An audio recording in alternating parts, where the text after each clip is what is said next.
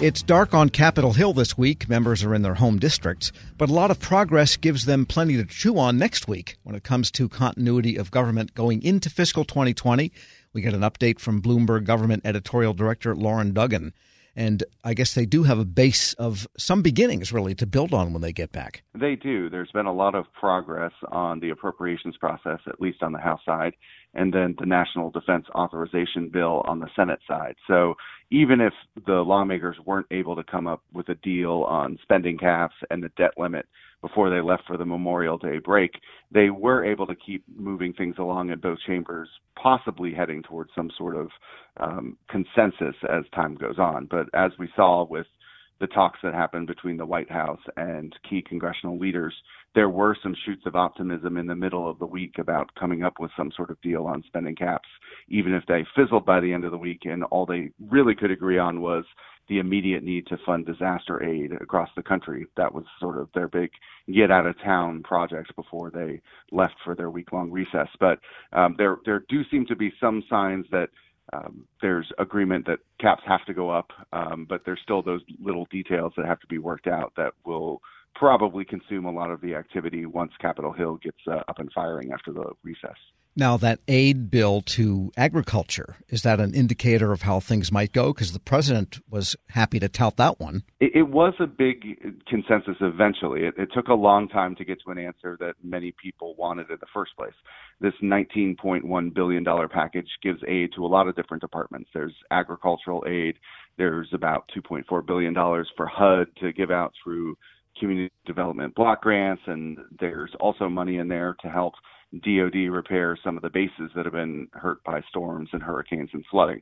So there's a lot of money here around the country that was necessary to help rebuild from past storms and past weather events and volcanoes, and also getting ready for the hurricane season that starts on June 1st.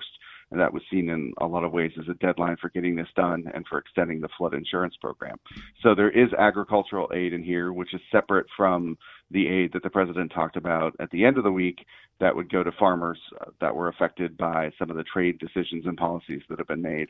But the aid that will go out in this package will help a lot of states and also territories, including Puerto Rico, quite notably. Um, what it doesn't do, though, is give the president any down payment on the $4.5 billion he wanted to address the border migration issue. Um, he had asked for some money for HHS and DHS to take care of the people coming across the border. Um, there was some disagreement with Democrats who wanted to put some conditions on how that money could be used. So that $4.5 billion is still an open question that Congress may address. Probably won't wait all the end till, till the end of the spending bill talks, um, but maybe if there's some sort of agreement on debt limit and spending caps, it could be money that rides along with that. So we'll be watching for the fate of that $4.5 billion request when lawmakers get back.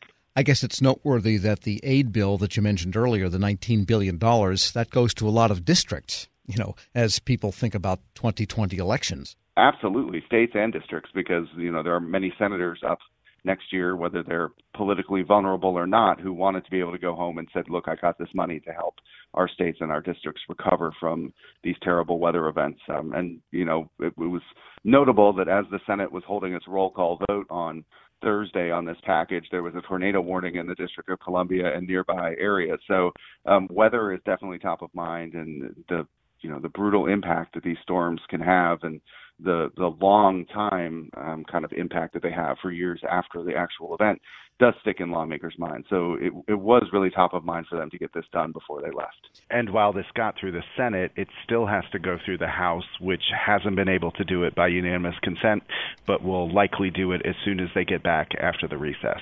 Well, I guess the good piece of news is NOAA came out with its hurricane season predictions, and they said it's going to be a pretty normal hurricane season. We're speaking with Loren Duggan, editorial director of Bloomberg Government. And getting back to the House, nothing has passed the full House budget wise, but there are, as you mentioned, eight bills that are either out of committee or out of the subcommittee. The Senate has no actual budget bill activity. So it seems like there's still a lot of groundwork before they can get to any kind of conference situation. There absolutely is. And one of the sticking points remains that we're not dealing with a common set of top line spending numbers for defense and non defense spending the House had a bill that came out right before the spring recess that gave kind of a little bit of guidance to the appropriators to use 1.3 trillion dollars to divide up among the 12 bills, and they went running with that over the course of the last four weeks. As you've mentioned, we've seen versions of 10 of the 12 spending bills so far. Um, eight of them have gotten through full committee, two have just gone through that initial subcommittee stage. But th- they show kind of the groundwork that Democrats are laying. If if we could spend this much money, here's what we would do. And it features a lot of increases for many departments, rebuffing some of the eliminations that the Trump administration proposed in its budget request earlier this year. Um, on the Senate side, we haven't seen any bills yet. You're correct. The one bill we have seen is the defense authorization bill, which does give us some sense of where the Senate's mind is when it comes to at least the defense spending number, looking at 750 billion total versus 733 in the House.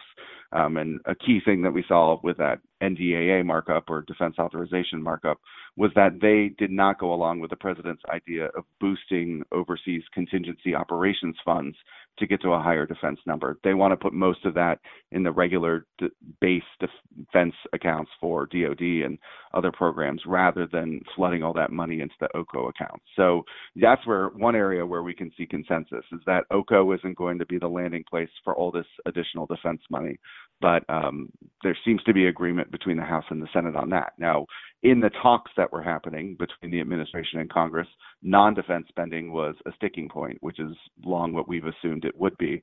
Because there isn't the same level of agreement. Some increase will be necessary, most likely, to get the defense increase through as well. But how much and what proportion that makes up of the total increase for the caps is going to be a key sticking point when those talks resume. And before they did go on recess, it was getting pretty nasty between the White House and at least the Democrats on Capitol Hill with respect to all of the subpoenas and the contempt votes and so on. And when the president walked out of some negotiations with Nancy Pelosi, is this going to be what we're going to see more of? Is simply so much anger over issues not related to budgeting and operating the government that they'll infect the issues of operating and budgeting the government. We certainly ended the week feeling that way. There was a bit of pessimism about what the president's walking out of the infrastructure meeting meant and, and what some of his comments after that, both on Twitter and in subsequent press conferences, what all that means for the overall picture. What's interesting is that event happened, and then we did get this bicameral disaster aid deal that was signed off by the president. So even when things looked their darkest, there was still some light when they could come to agreement on that bill. Um, what this means for the talks, however, uh, what Senator Shelby, who's the chairman of the Appropriations Committee, and some leaders were saying, they were still headed back into talks later in the day, even after the blowup in the White House, to try to make some progress on the spending caps and debt limit situation because the debt limit's coming due probably right around the end of the fiscal year. There's some wiggle room there depending on how the Treasury Department manages funds and what actually comes in through tax dollars. But um, the the pressure of doing something by September 30th is going to be real. So even if there's this recent unpleasantness, if you will, there there might be a chance for them to come back to the table and get things going. And also, a week away can be very refreshing. The president's leaving the country, and um, lawmakers are back in their districts and their states. So when everybody reconvenes after the Memorial Day recess, maybe there can be a reboot. Optimism always is there, hopefully, um, for for many people. But, and um, we'll, we'll have to wait and see how it goes. And it's the old story: what happens behind closed doors is very different than what happens before the cameras. Absolutely. You know, sunshine is a disinfectant, but it also shines lights on people, and they may act larger than they might in closed door situations, just to, um, you know to draw attention or to make a point or to try and push their push their perspective on something. So you know, if if they can get back behind closed doors, do the talking out of the the eyes of the cameras, maybe there could be progress. So um, we'll be watching that very closely when they get back to town. Loren Duggan is editorial director of Bloomberg Government. Thanks so much. Thank you. We'll post this interview at federalnewsnetwork.com slash Federal Drive. Hear the Federal Drive on demand. Subscribe at Apple Podcasts or Podcast One. This episode is brought to you by Zelle. Whenever you're sending money through an app or online, it's important to do it safely. Here are a few helpful tips. First, always make sure you know and trust the person you are sending money to.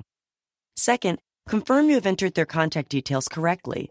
And finally, if you don't trust the person, or your recipient is rushing you to send money right away, think twice before sending money through an app or online.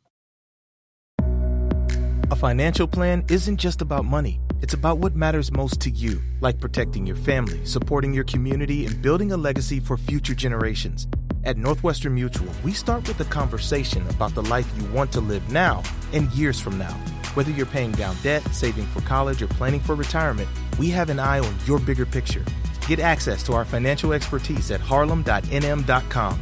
The Northwestern Mutual Life Insurance Company, headquartered in Milwaukee, Wisconsin.